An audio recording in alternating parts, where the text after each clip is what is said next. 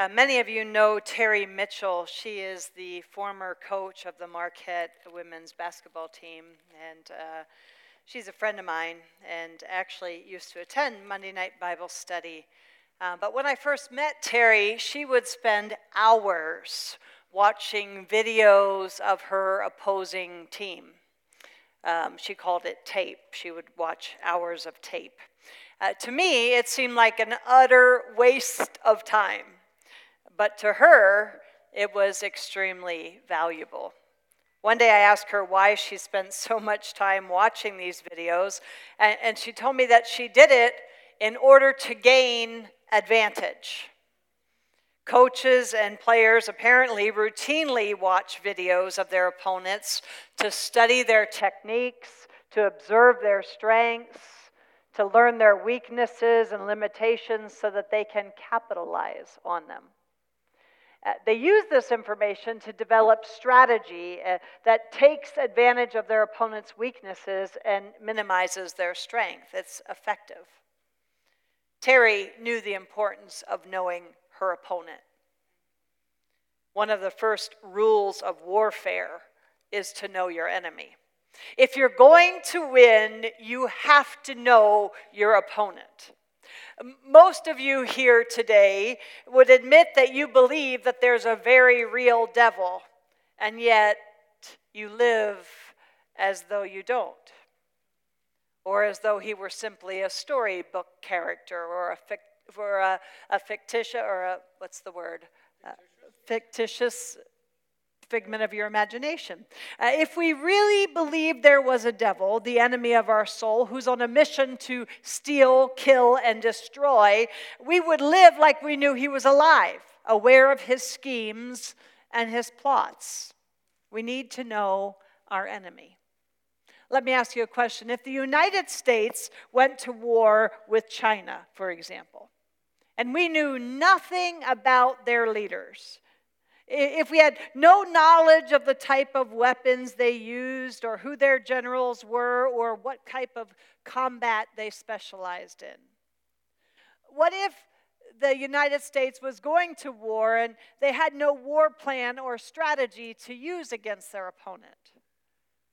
That would be a recipe for sure defeat, wouldn't it? And yet, when it comes to spiritual warfare and the spiritual battle we're involved in as Christians, most of us are not informed about the enemy or his tactics. Some of us are not even aware we're in a war, or if we are, we're, we're certainly not prepared for it.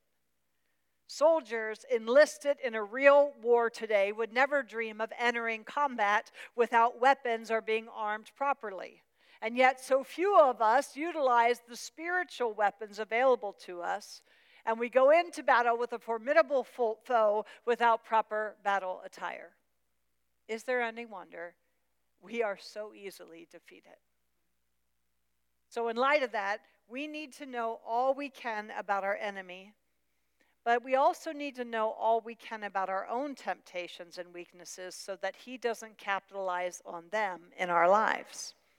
The ancient Chinese military general Sun Tzu wrote in The Art of War. Uh, it's a secular book, but, but this quote is amazing.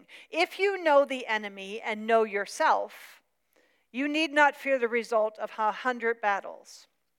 If you know yourself but not the enemy, for every victory gained, you will also suffer defeat. If you know neither the enemy nor yourself, you will succumb in every battle.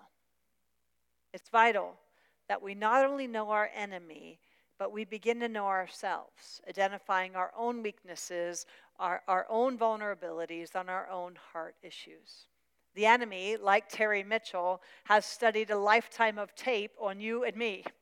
And trust me, he knows our weaknesses and will use them to develop a battle strategy against us. It's time we start to get to know him so that we're not unaware of his schemes. If you're joining us for the first time tonight, we are in the middle of a series on spiritual warfare entitled Armed and Dangerous. If you have your Bibles tonight, you can open them to Ephesians chapter 6. We'll pick up where we left off last week. Ephesians chapter 6, verses 10 through 18. But would you just pray with me first? Father, I'm so aware with a topic like this that I need your help more than I ever have. I'm asking you, Father, would you fill my mouth with your words? Would you fill my mind with your thoughts? Would you give me a spiritual download from heaven, Lord, even as I teach? I pray that even as I speak one word, the next one will be given to me. I'm asking you, Father, would you anoint me with power from on high? Would you help me to boldly and confidently present your word tonight? Help me to do it clearly and effectively so that a great number of hearers will believe. I pray, Lord God, that a spirit of wisdom and revelation would rest upon every person in this room tonight, that they would have ears to hear and a heart to receive, Lord God, that your word would penetrate uh, their minds, would penetrate, Lord, their, their, their, any stronghold that they have in their life. Lord, that you would pierce their hearts with your word and that it would truly bring a change in the house tonight. Father, I pray that you'd put a lock over my lips and that I would only say what you, what you want me to say. Help my eyes to follow on the notes that they need to follow and, and bring things to mind that I don't even have included in my notes. But most of all, Lord, I just ask that you'd be glorified and that you'd be magnified in this place. I pray for a personal message for every person here. Lord, that not one person would leave here tonight feeling like your word did not speak to them. I pray that it would be so personalized to their situation, Lord God, and that it truly would bring change in each of our lives. In Jesus' name, amen. Ephesians chapter 6. We're going to just park here for a couple weeks. I promise you it's going to get more exciting as we go. It's hard for me not to jump into the, the topics that I want to jump into, but we have to build the foundation before we can get there. So, Ephesians chapter 6, verses 10 through 18. Finally, my brethren, be strong in the Lord and in the power of his might.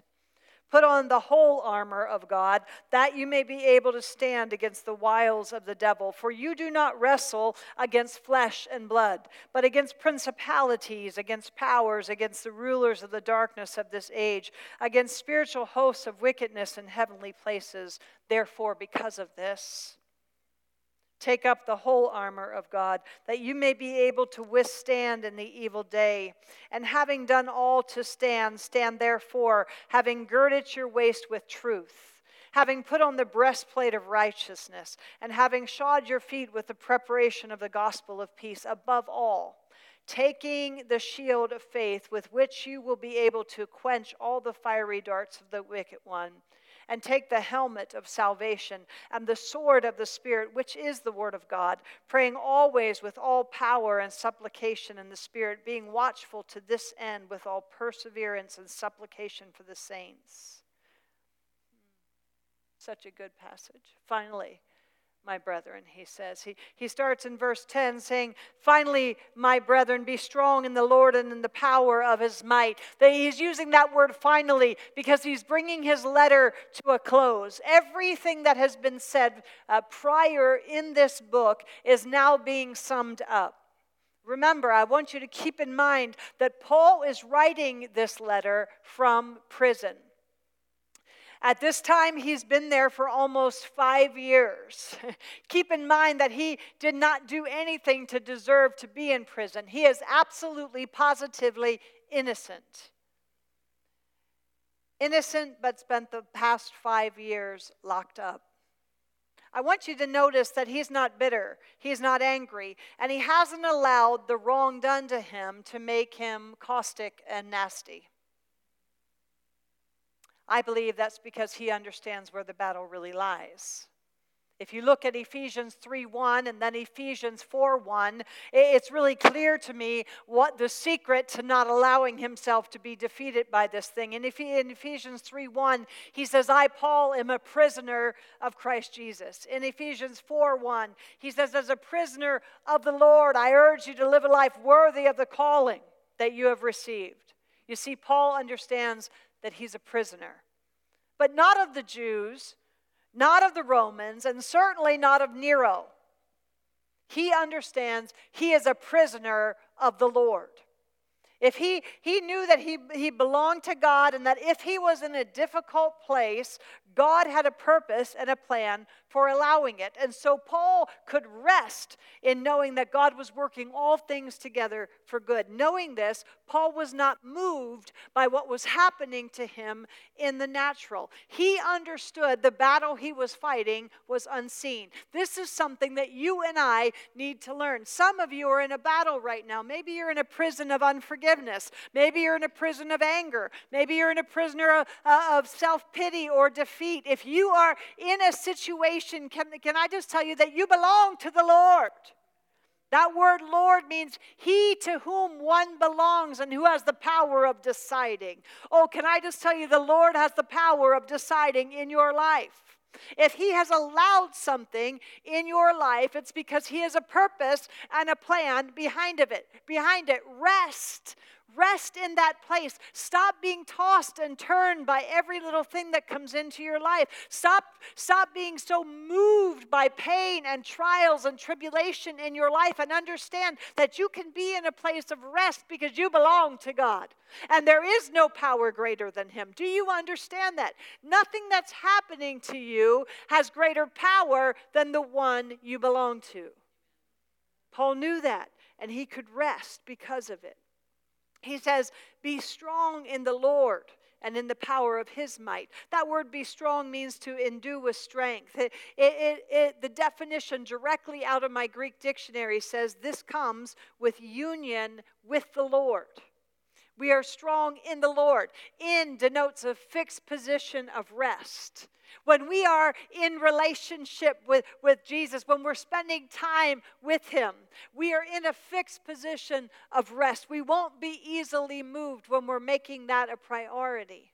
It's in the present tense with a passive voice. It, it refers to making this your continuous, ongoing habit to find your strength in the Lord. Some of you think your strength is in your best friend, or your strength is in your spouse, or your strength is in a bottle you drink at night. Can I tell you, be strong in the Lord? Find your strength in Him. It means we have to be purposeful to make our lifestyle to rely on His strength in our life. It's in the passive voice. This is fascinating. For those of you that like this present tense, passive voice stuff, the, the tense that I talk about on, on Monday nights, Friday mornings, we have a study that we study the Word of God in depth, and you can learn more about that. It's one of my favorite days of the week. And um, so you're welcome to join us for that as well. But the passive voice conveys the idea that the subject is being acted upon by an outside force or power. So the subject here is you. Be strong in the Lord. It, it's, it's, uh, it is in the passive voice, meaning your strength doesn't come from you working it. It comes from an outside force, God making you strong. The subject is the recipient, the power is from God. R. Kent Hughes says it's in the present imperative, meaning it's a command. It's a command to find your strength in God. He makes us strong. He provides the power, but we have to appropriate it into our life and into those situations. John MacArthur says this, I like it. The Christian life is a question of availability and appropriation. Knowing three things first, it is a war. Second, the power to win is available. And third, you have to appropriate that power. You can choose to be impotent and fruitless even though residing in you is the power to do beyond what you can even ask or think. You can be lethargic and indifferent and cold, drifting in and out of church, and still be in heaven for all of eternity because of the immeasurable grace of God. But if you choose to live that way, you will forfeit the blessing God has for you in this life and you will fail to glorify God to the extent you should. You can turn your back on all the available power, blunt the energy of the Spirit of God, and say no to the imp- incomprehensible work that God wants to do through you if you choose.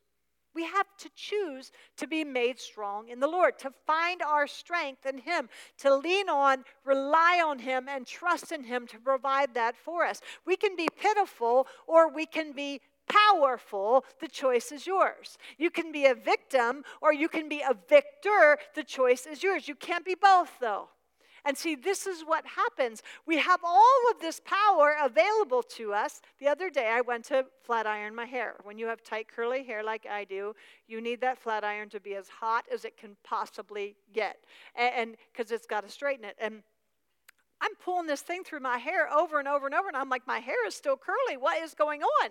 And then I realized the plug was laying on the counter. I didn't appropriate it, I didn't plug it in, so I didn't have power available to me. And I could have stood there all day long flat ironing my hair, and it would not have helped me. And some of you are like that. You have the power of God available to you. You are a Christian, you belong to Him, and yet you're so pitiful. You're a victim. Can I just tell you what he did to me, what he said to me how much you hurt my. Come on, you can be pitiful or you can be powerful. The choice is yours. Plug that power in, appropriate it into your life, and receive it, and begin to walk in the power that raised Christ from the dead. That same power lives within you. Do you know that? But we have to appropriate it. Paul says, Be strong in the Lord. That word Lord, I told you, means he to whom a person or thing belongs, about which he has the power of deciding, oh my goodness, we're strong in Him and the one we belong to and the one who has the power of deciding in our life. And John 4 4 says, 1 John 4 4 says, Greater is He that's in us than He that's in this world. The power of God in me is great, and it's greater than anything I can face in this world. Be strong in the Lord and the power of his might. That word power is demonstrative, explosive power. It's eruptive. It refers to ruling power or dominion. I'm just telling you, I, I wanted to elaborate on this and, and I didn't, and now I'm going to without notes. But um, ruling power, dominion. Do you know that we have, begin, we have been given dominion? Adam and Eve in the, in the garden, God gave them dominion in the garden. He chose to give his ruling power to man. He, he, chooses to let me have, the, have his power, access to his power. And I can choose to utilize that, to appropriate that, or choose not to. But we have been given dominion. The Bible says, All authority has been given to me to trample on snakes and the scorpions and to overcome how much? All the power of the enemy, and nothing can harm me. You either believe it or you don't. You have the power and the authority in you to overcome all the power of the enemy. And nothing can harm you. Some of you are afraid of this topic because you're thinking, I don't want to talk about the devil. Are you kidding me? You have to know your enemy. And you have to know that all power has been given to you to trample on snakes and scorpions, and to overcome all the power of the enemy. And nothing can harm you except what you allow, except what you fail to plug in and appropriate in your life. Verse 11, put on the whole armor of God that you may be able to stand against the wiles of the devil. That word put on means to sink into clothing, means to clothe oneself. Uh, it means to, to literally dress someone or to put on as a garment. It's in the aorist imperative. Friday morning people, what's imperative? A command. Uh, it's a command to put on the armor. And because it's in the aorist, it, it means do it and do it now. There's always a sense of urgency that comes with the aorist imperative. Do this and do it now. It's vital that you do it. But here's the thing it's in the middle voice. And that conveys the idea that you have a choice whether or not you do it. Oh, that's good. I'm telling you, we could go home after that because that's so good if you really get this that you are commanded to put on the full armor of God so that you can withstand the wiles, the schemes, the methods, the tricks of the devil. But you get a choice whether or not you follow that command because God is not going to do it for you. He's not going to force you to do it. Because it's in the middle voice, it means you have to make the decision to do it. You have to actually put it on. You get to participate in this. And why do we do that? So we can take a stand against the devil and, and the wiles of the devil. That word stand means uh, the one who does not hesitate, one who does not waver. I'm not going anywhere, devil. You are not going to make me move. Whatever's happening here in the natural is not going to influence, it's not going to make me move. I am taking my stand against you.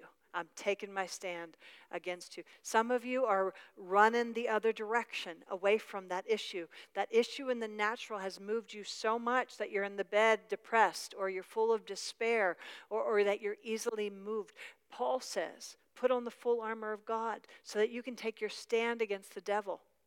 Do you, do you know that in Bible times that the Roman soldiers, the one who Paul would have been looking at, and we'll get this as we go into to, um, the armor.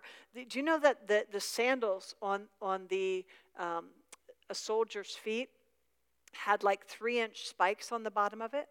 Do you know why they did that? Because the three inch spikes would dig down into the ground and they couldn't move. They couldn't, they, they couldn't turn and run because they have to get these spikes out of the ground to run. And they did it so that they would stand firm. That's what Paul's talking about here. Don't you dare be easily moved by him and what he's bringing in front of you, what he's doing to you in the natural, because your battle is not against flesh and blood. It's not in the natural, it's a spirit realm battle. And that's where you have to fight it. So don't run in the natural when something bad comes up or something difficult comes up, don't be running to bed. Don't be running to your friend. Don't be running to pity and, and victimization. Stand firm against the devil. Understand where the battle lies. Against the wiles of the devil, he says, we talked about this a bit last week, but I want to, I want to um, revisit it tonight. That word wiles is methodeia, It's where we get our word method. It means cunning arts, trickery, deceit, craft. It means to lie in wait. Remember last week I talked about the devil like a uh, prowling lion uh, and, and how he would lie and a lion lies in wait for you. That's this word. But it means to follow up by method and settled plan. Uh, meta, meta means with, hodos means road. Uh, that's where that word comes from. So when we compound those together, it means one who travels on or operated on a specific road or avenue. Okay, are you listening to me? So one who operates on a specific road or an avenue. I hope I can explain this. So, my husband and I uh, work with men who have sex addictions, who are addicted to pornography, women who are addicted to pornography. And one of the things that we teach the people that we work with is that when you look at pornography, for example, we'll just use that as an example. When you look at pornography, your brain sees that, that pornography and and you you start to develop after you look at it you get a dopamine fix where you get excited by that and, and, you get your brain says wow and it lights up like crack cocaine like somebody taking crack cocaine. Are you with me? And, and so when you go back again and look at it now your brain is developing a road or a pathway in your brain. So now you have a craving for that. You want to go back because you want that same dopamine fix. And so you're going to go back to that pornography over and over and over again because your brain is taking you down that same pathway, that same road. Are you with me? Did you get the definition of wiles? I'm going to read it to you one more time. One who travels on or operates on a specific road or avenue. So, diabolos, devil, that's what that word means. In the Greek is diabolos, diabolos. Dia, one who comes alongside. Balos means to throw in order to destroy or get penetration. So the devil, diabolos, comes alongside and he throws lies, he throws uh, accusations, and he keeps throwing them. He's trying to get a pathway into your brain. He's trying to get a pathway into your heart. He's trying to get a road that he can travel to get to you so he can bring destruction. And so he says, I'm going to keep throwing this until she buys it, until she really believes it. She doesn't believe, you know, the first time my mother told me that I was worthless and I would never amount to anything, I did not believe it. I'm just going to tell you that. I was like, that's foolish. I, I know better than that. It was after it got thrown at me over and over and over and over and over again that I actually started to believe it was truth. You see, the devil had nothing to do with my mom. It had everything to do with the devil who came to steal, kill, and destroy the call of God that was on my life. How could I stand in front of people if I really believed I was worthless and that I would never amount to anything? And so that scheme, that wild, started when I was a little girl. And then he threw it over and over and over throughout my life. It wasn't just my mom that confirmed it. Now it was other people that I that I valued that confirmed it in my life. And then it started to play out in situations where I would fail at something and think, "Yep, that's right. I'm a failure. I never will amount to anything." He started to confirm it, confirm it in situations. And, and then as I started to buy into that, then I was like, "That's true, right there." And then it became I had faith in that lie, and I started to think, "Yes, that's a true lie about me." And now I got a pathway, a road that the enemy could use to get to me to bring destruction. And then guess what it became? A strong hold on me, where, where he could now use that lie, you're worthless, you're never going to amount to anything, to harass and torment me at any given time. Do you see it? Now it's a stronghold. It's what I really believe about myself. Do you see what the enemy does? He's looking for a pathway. The pathway that worked for me might not work for you, but I bet you five bucks you have one. And we need to demolish those strongholds. We need to bring them down. We need to learn our en- about our enemy and how he works so that we can then build a strategy against him. Do you know that every time I think, you're worthless, you're never going to amount to anything, Ria, I'm like, that devil, you are a liar. You are a liar. I know that voice, and that is not the voice of the one who loves me. That is the voice of the devil, and you are trying to find a pathway into this, into this heart, into this mind, and I am not giving it to you anymore in Jesus' name. You cannot be unaware. You have to know your enemy because he's watching tapes about you. You need to learn about him. For we do not wrestle against flesh and blood. The enemy we face, we talked about this last week, is not persons of flesh and blood, but they're invisible spirit being. Stop wasting your time on people. Stop wasting your time on battles here. The Living Bible says we're not fighting against people made of flesh and blood, but against persons without bodies. You don't have a physical enemy. No person should be the focus in your, your battle. You have a spiritual enemy. The opposition is real, but your enemy is not visible to the naked eye. Unfortunately, so many of us tend to fight battles with human foes instead of the real enemy because the visible world is where all of our energies and our efforts are focused. But what makes this challenging is the enemy we're fighting cannot be detected by our physical senses.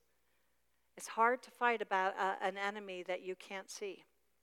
But we always have to keep in mind there are two realities in which we operate one is the physical, earthly reality, and the other is the spiritual reality. And Paul was making sure we understand that this battle we're fighting, every trial you come upon, every situation you face, every hardship you encounter, this is God's word, not mine. I'm not trying to super spiritualize everything. I'm not trying to find a devil behind every, every bush. I am telling you, this is God's word and it's truth. And God says that your battle is not against flesh and blood, it's against principalities and evil forces. Do you understand?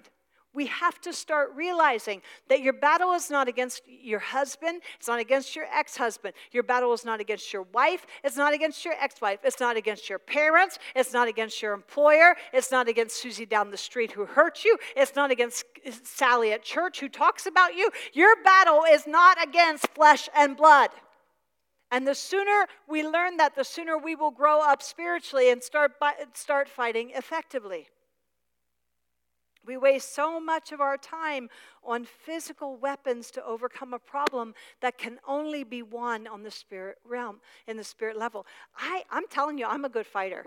I am a, uh, my mouth, the enemy, use, the, the Lord uses, but so does the enemy. And I can fight like nothing. Like I'm quick. I am good on my feet. And, and this guy can never win a mouth battle with me, ever because I am good. Am I good? I'm good. And he, he's not good because he's tender and gentle and he doesn't ever say anything mean. And so I'm like, I can just obliterate him with my mouth. And I can think, hmm, I won that one. Won that one. One for Ria. If I thought I was fighting in the natural. But see, my battle is never here.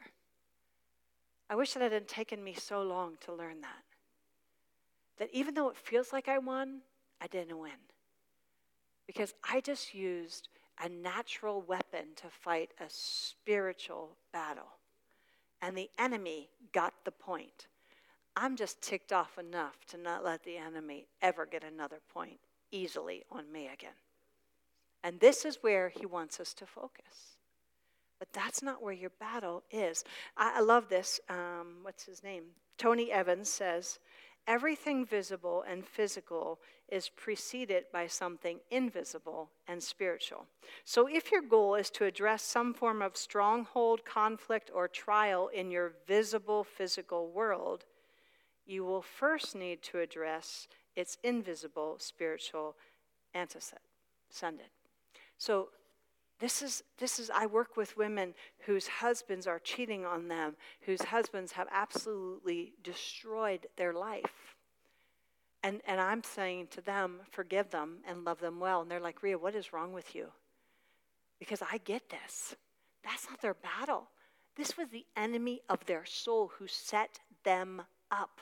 And some of you are like, well, that's really not good. Psychology says, you take your psychology someplace else because I'm going to I'm going to counsel from the Word of God. And I have seen this work. And when we start to wise up and realize that our battle, it, it cannot be fought here. It's got to be fought. When I fight, I fight on my knees. That was so great. They picked that song tonight. That's where our battle lies. And we have got to learn to start using the weapons that we have been given because they are not carnal and fleshly in nature. They are mighty for the pulling down of strongholds.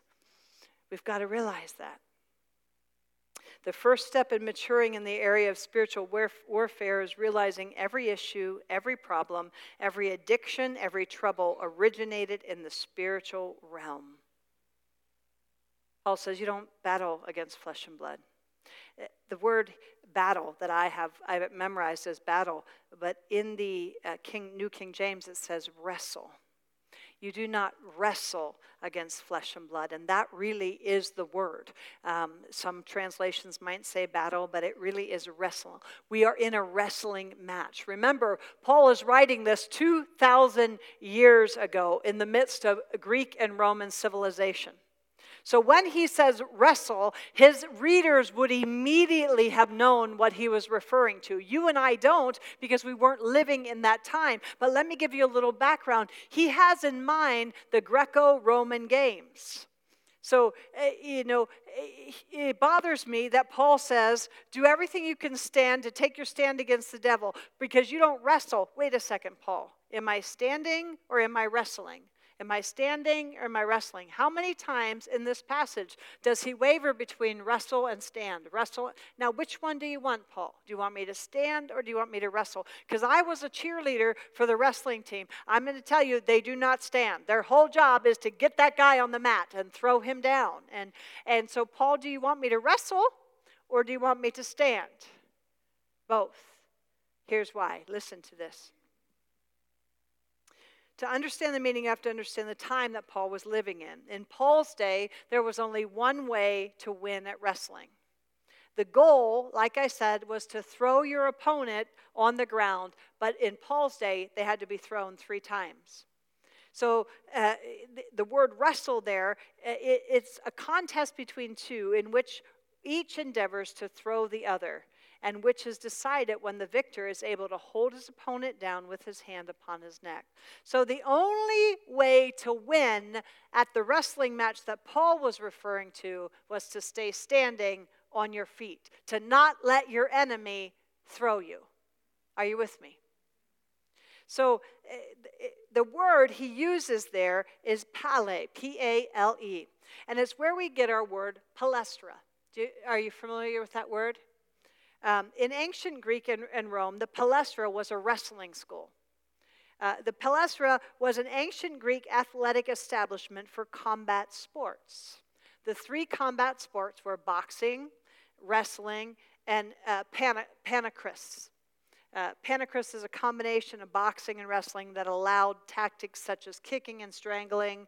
It was a wild, no hold barred Olympics. It was really nasty fighting. Like what's the word MMA or uh, what is it?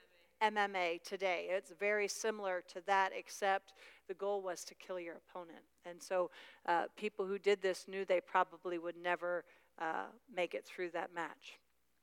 So I want to read to you, and I, Dave always tells me that I shouldn't read. We learned in seminary that you'd never want to read more than a paragraph because you lose your people. I'm going to read more than a paragraph because it's so good. I'm going to read from Sparkling Gems from the Greek. I, I think if I had to pick one reference book in my library that I didn't want to be without, it would be this one. I love it. Uh, Rick Renner is a scholar in the Greek, and he has great insight. If you've never seen this book, you should check it out. It's wonderful. Um, but I'll just read you what Rick Renner writes about the word wrestle.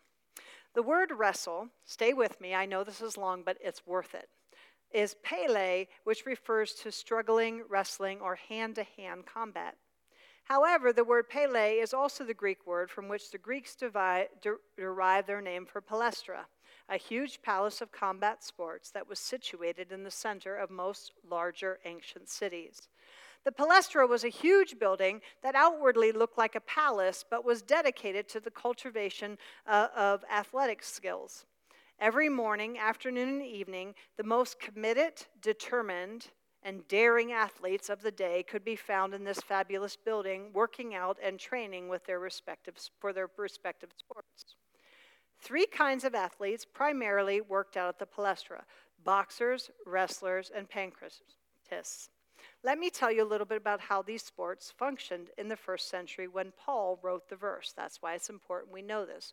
What did it look like when Paul wrote this? Because it forms the backdrop to the, the, the word wrestle in Ephesians 6:12. The first and most feared combat sport was boxing. But the boxers from the first century were not like our boxers today. Their sport was extremely violent. So violent that they were not permitted to box without wearing helmets. Without the protection of helmets, their heads would have been crushed. In fact, their sport was so severe that few boxers ever lived to retire from their profession. Most of them died in the ring. All of the sports, of all the sports, the ancients viewed the boxing as the most hazarded, hazardous and deadly. In this brutal and barbaric sport, the ancient boxers wore gloves ribbed with steel and spiked with nails. At times, the steel wrapped around their gloves was serrated like a blade of a hunting knife in order to make deep gashes in the opponent's skin. In addition to this, they used extremely heavy gloves that made every punch more damaging. It was quite usual to find artwork from the time of the ancient Greeks that included boxers whose faces, ears, and noses were totally deformed from being struck by these dangerous gloves. Making this sport even more dangerous was the fact that, fact that there were no rules, except that the boxer couldn't clench his opponent's fist. That was the only rule of the game. There were no rounds like there are in boxing today. The fight just went on and on until one of the two surrendered or died in the ring. Next, there were wrestlers. Wrestlers w- wrestling was also a deadly sport in the first century. In fact, most wrestlers chose to fight to the death rather than walk into the ring of humiliation and defeat. As you see, it was an ugly, bloody sport. In order to make the opponent surrender, it was quite normal to strangle him into submission. Choking was another acceptable practice in wrestling. Like boxing, wrestling was extremely violent and, and, a very bloody sport that tolerated every imaginable tactic breaking fingers, breaking ribs by a waistlock, gashing the face, gouging out the eyes, and so on. Wrestling was a bitter struggle to the very end. The third combat was pancreation, I think it is, from the Greek word pan and kratos. The word pan means all, and creation is from the word kratos, which means power. These two words were put together. They formed the word pancreation, which means all powerful. These fighters were the fiercest, toughest, and most committed of all. In this sport, they were permitted to kick, punch, bite, gouge, strike, bite, break fingers, break legs, and do other horrible things that you can only imagine. There was no part of the human body that was off limits. They could do anything they wanted to any part of their competitor's body, for there were basically no rules. An earliest inscription from a father to his sons who participated in pancreation says this If you should hear your son has died, you can believe it But if you hear he has been defeated and chose to retire, do not believe it. Why? Because, like other combat sports, pankration was extremely violent. While participating in this sport, more professional pancratists died than surrendered or were simply defeated. I realize that these were very graphic images, but they are very important images, for they are all they all contain the word wrestle that Paul uses in, Ephes- in Ephesians 6:12. In the day that Paul wrote this letter, everyone who saw the Greek word pele, wrestle, saw all these images in their mind. You can see then that it was a powerful, pungent word for Paul to use when he started to describe the conflict, our conflict, with unseen demonic powers that Satan has marshaled together to try to destroy us. So you and I don't understand when he says wrestle, we, we don't understand what he really means until we get that background. Because I was a cheerleader for the wrestlers, and I'm telling you, I saw them wrestle, but it was no big deal. But, but I can tell you what I did see is that they, they would grab a hold uh, uh, of limbs and try to throw them. They, they, would, they, would, they would grab a hold of like body parts and, and try to throw them uh, on the mat. And, and it, it just made me realize that that's what the enemy wants to do to us. It was, they would go around the mat like this until somebody would go in and lay hold of the other one.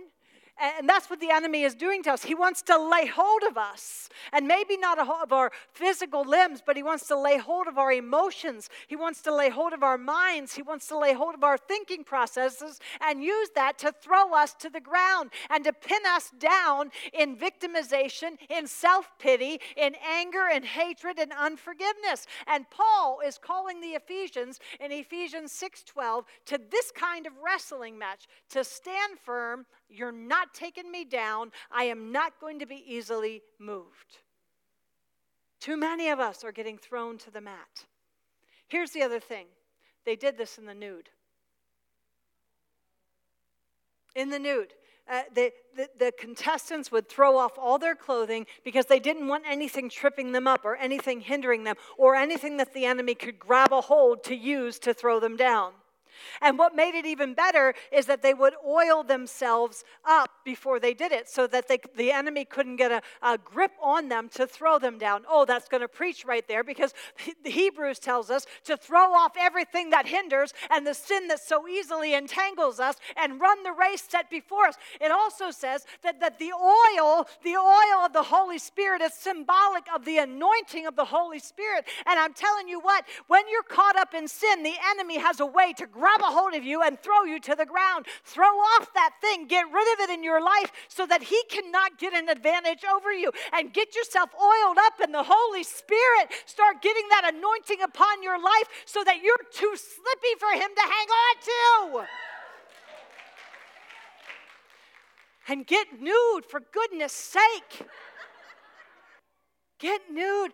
This is, I am vulnerable. I, I am exposed. I don't care if you see, I am not covering anything up. I am not hiding with a super spiritual mask so that everybody thinks, hallelujah, praise the Lord, but you don't know what I'm doing behind closed doors. Get rid of that stuff. Throw it off because the enemy is going to use it to throw you to the ground. He's going to pin you, he's going to get the advantage over you. Throw it off throw it off. Oh, let's get back to our scripture. For we do not wrestle against flesh and blood. Look at verse 12. Don, can we put that up there? Look at all those against. For we do not wrestle against flesh and blood, but against principalities, against powers, against the rulers of the darkness of this age, against spiritual hosts of wickedness in heavenly places. Five against. Look at that. Anytime, this is a Friday morning thing, but anytime you see the Word of God repeating something over and over again. Paul, Paul, why do you kick against the, go- the goats? Anytime he repeats something over and over in Scripture, it's to get your attention. It's so that you don't miss it, so that you have this light that goes off that says, I need to pay attention to that. That word against is important. It, it's pros. It means to the advantage of. It means at, nearby. It means in close proximity. It's a really difficult word to, to convey because it's not the right word that means against. It's not the word Paul always used when he said against. It, it's a different word. And so commentators say that, that right there is another red flag that you need to look at and say, why did you choose that word? Here's the other place it's used John 1 1. Who knows that scripture? In the beginning was the Word, and the Word was, was what? With God. Pros, with God. Against. That's that word against. So with God means against. And it means the word was face to face with God. You do not wrestle against flesh and blood. You, you wrestle against principalities, against spiritual forces of wickedness. You wrestle against, see all those against, face to face. Face to face. Huh? Eye to eye. It's hand to hand combat, it's face to face. I'm going to look you in the eye. I'm not afraid of you. I am not afraid of you. You have been defeated. You don't have any power in my life. You don't have any power in my marriage. You don't have any power in my family. You don't have any power in my finances. I am looking you in the eye. We are going to fight face to face. I am not backing off. I'm not running the other direction. I don't battle against flesh and blood. I battle against principalities and evil forces, and that is face to face. I'm not turning my back on you because I'm not getting stabbed in the back from you. I'm face to face with you. Notice he did five times. Five times. Our struggle is face to face with principalities. That word is um, eh, do you see it there? Let me just, our struggle is not against flesh and blood. That word is is present tense. And the, the implication is that the, the struggle or hand to hand combat is not a one time occurrence, but that it's a daily, ongoing, continual warfare, whether we like it or not. And then in closing, Paul goes in and he gives us a hierarchy of the evil forces we wrestle against. Um, I just want to look at them very, very quickly. Principalities, that's the Greek word is arche. It's first place, chief, principality, rule, uh, um, it means ruling. It's where we get the word archangel, which means um, an angel who rules over other angels. It's where we get the word archbishop. It's a bishop who rules over other bishops. It's used to describe chief generals of an army ruling spirits. Um, if you remember from the book of Daniel, do you remember when Daniel prayed for something and the angel came to him and said, "The moment you prayed, I heard we heard your prayers were heard, but what happened? Took 21 days. Why? He was fighting against who? The prince of Persia. Where was Daniel living? Babylon, which is Persia, and he was fighting against a prince or a principality in Persia. And that principality had the power to delay an answer to prayer. Do you see that? So don't kid yourself. They have power, but not more than you have. But you have to know how to fight.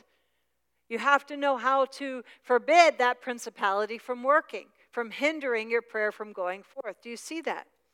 So, pr- principalities, powers, uh, exousia, it, it, exousia, I think it is. It means permission, authority, right, power to act. It's a delegated license. It's more localized power. It's a localized jurisdiction. Okay, so keep in mind as we're going over these, remember my teaching on don't give place to the devil. The word place is topos, is where we get our word topography. It means a geographical location. Does that help you? Do you see that? Geographical location, jurisdiction. Um, so the next one is rulers of the darkness of this age. Cosmocrator is what the word is in, in Greek. Cosmo means order or arrangement, kratos means power. It describes the assembling or the ordering of power. Uh, one commentator said this would have been boot camps or, for military training centers, meaning the devil and his demons. Training for demons. They're specialized. I, I, I was just going to tell you specialized demons to inflict.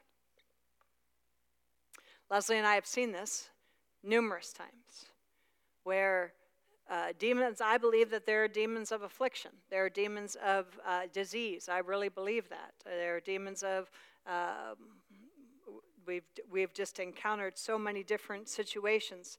There, there was a woman, we were at a conference in Houston, um, and uh, the, the uh, head of the ministry pulled me aside when I first came in and said, So and so singing in the front row. She's here every year just to kind of ignore.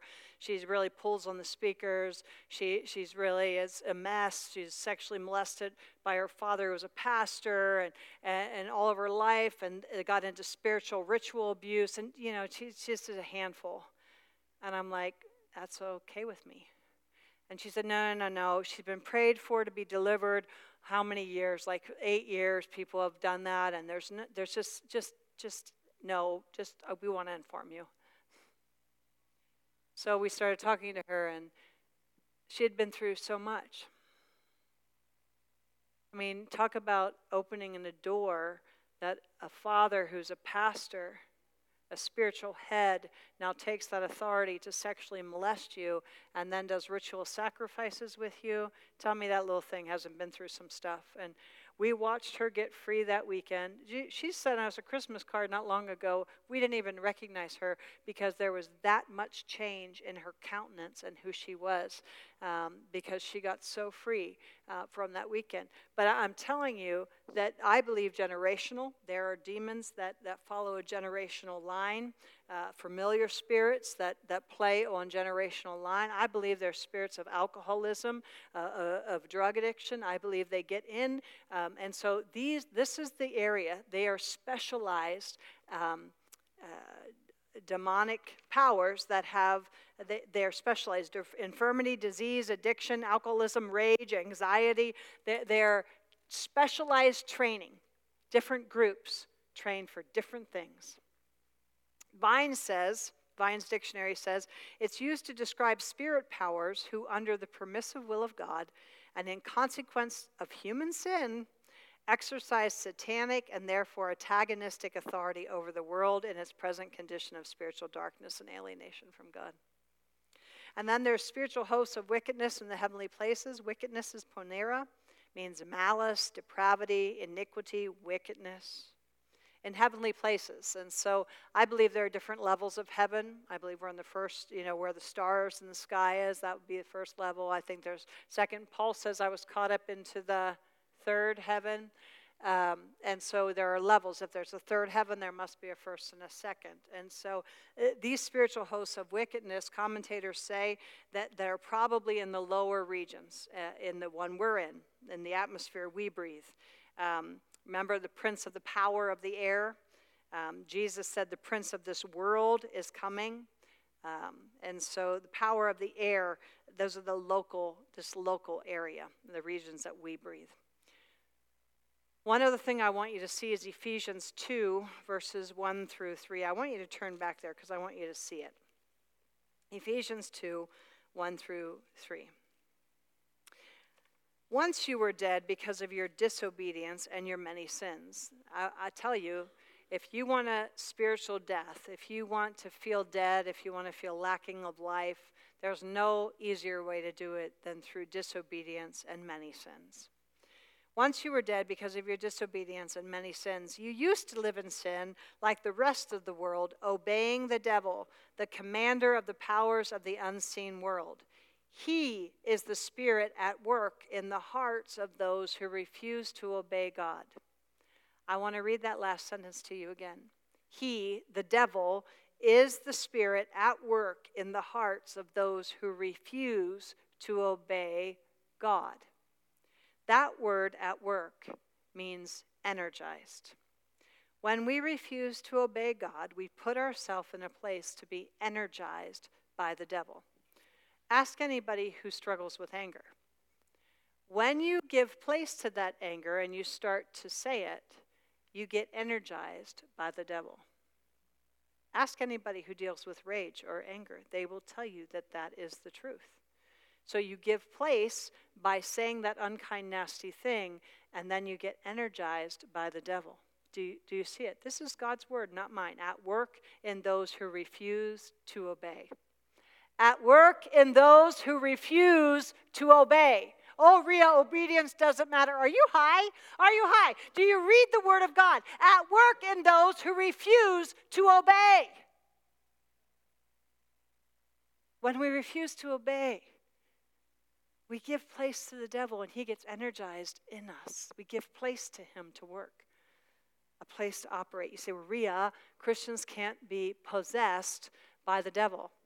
Okay, but you can give place to him to work. You can give an occasion for him to act in your life. Notice that all of these uh, um, hierarchy of powers are plural. Um, and, and they describe specific positions of power and how the devil's kingdom is organized. I'm telling you, he is organized. And the reason I believe he is, commentators believe he is, is remember, he was an angel. and, and, he was uh, at a high level of, of uh, in the angelic realm. And God is a God of order. And so his levels are ordered. So when the enemy fell, I believe he's a counter he is a counterfeit for everything. He copies everything. He's never had a real idea on his own. And and so he just took what he knew from heaven and now he's organized it uh, in his kingdom as well. J.B. Phillips, I like him, and then we'll close. Um, he says spiritual agents from the very headquarters of evil. That's what these are spiritual agents from the very headquarters of evil. I want you to remember that Colossians 2:14 says that God has disarmed principalities and powers and he made a public spectacle of them, triumphing triumphing over them on the cross. He's disarmed them. Do you, do you, understand? You have nothing to fear. You fight from victory. The only thing you have to fear is the power that you surrender to Him, that you don't enforce from, from heaven.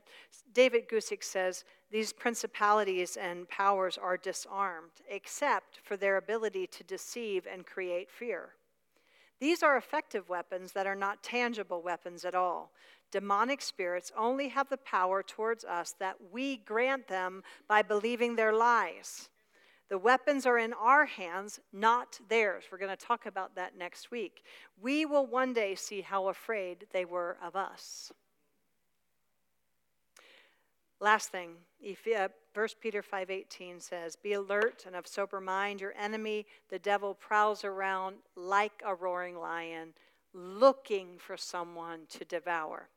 The New King James Version says, "Seeking whom he may devour." The fact that it's worded like that tells me that there are some uh, he's seeking whom he can. There must be some he cannot. There must be some that have so closed the door to him that he can't. He's seeking, looking for somebody who has their guard down. He's seeking, looking for someone who will give him place, he, who he may devour because he has no power. He's looking for you to give him permission and power to do it. Slam the door. Slam the door. So, Paul is telling us very clearly that, that we need to put on the full armor of God. He finishes by saying here in, in verse 13, we're going to look at the rest next week, but therefore take up the whole armor of God, that you may be able to withstand the evil day, and having done all to stand, stand firm, therefore. This is both a command and a promise. You take up the full armor, and you will be able to withstand the day of evil. But you have to choose to put on that armor. In closing, I just want to tell you a story. I was thinking about this today and I just quickly jotted it in my notes. Uh, a long time ago, I heard Priscilla Shirer tell a great story and I loved it. Um, I don't know if you know who she is. She's Tony Evans' daughter, and she's an incredible uh, minister of the word. And she and her sons went to a local harvest festival at a little church uh, by her house. And, and, and at this harvest festival, they had this thing called trunk or treat. I don't know if you're familiar with it. It was their version of Halloween to keep the, the kids from going trick or treating. They, they provided this trunk or treat where they would have cars and they would um, set up, they would have their volunteers in their church uh, bring their cars, open the trunk, and set up a type of carnival game where the children could play this game, and then they would give them loads of candy, and, and it would make them happy that they didn't get to go trick or treating. And so um, it, she said every year she would take her children to this trunk or treat at this harvest festival, and that her kids loved them. And one year she had her little son, uh, I think his name was, I can't remember his name. Um, uh, let's see. Do you remember it, Leslie? Um, Jude, her son Jude, and he was four years old, and she had him with her at this trunk or treat. And, and the, the highlight of the cars that year was not a car at all, it was a pickup truck. And some man brought his pickup truck, and he had a little step stool that the children could jump up into the cab of his truck. And then off the side, he had this big table with holes, five holes drilled in it, and, and a drape, a curtain draped over the bottom so that you couldn't see what was under it. And then out of these holes would pop up little hand puppets.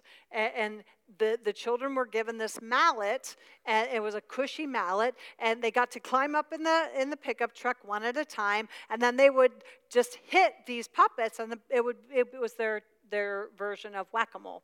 And they would hit the puppet and the puppet would quick jump down in the hole and then it would pop up someplace else. And so they would run up and down this pickup truck trying to whack this mole and get him to, to go down when he would just pop up someplace else. And and so this little boy, Jude, her son was with her, but there was a little boy, a five year old little boy behind her. And, and she said that he was just getting so frustrated as he watched this. The line was really long because everybody wanted this, this whack a mole, this trunk or treat. And there were lots of other ones. And he couldn't understand why his mom couldn't just stand in line and he could go do all these other games. And she wouldn't let him do that. And so he was frustrated. And he was frustrated at how long the line was and what was more than that is he could not understand this game. He said to his mom, Now, mom, what is the sense in this game if I'm just going to run up and down and whack these puppets and they're going to disappear only to pop up someplace else? What is the purpose of this game? What is the goal of this game? And she said, We were all laughing listening to him because he was so frustrated at, at this game. And, and she said, You know, we're laughing amongst ourselves. And then she said, Suddenly, out of the corner of my eye, I saw this dart of a of a five year old little boy just go darting to the front of the line and he takes a hold of the drapery and he just rips it off and he exposes the three people underneath it with hand puppets in their hand. And she said, We all just died laughing. But she said, We learned a great lesson that day. She said, We learned, listen to this, there is always something you can't see influencing what you can.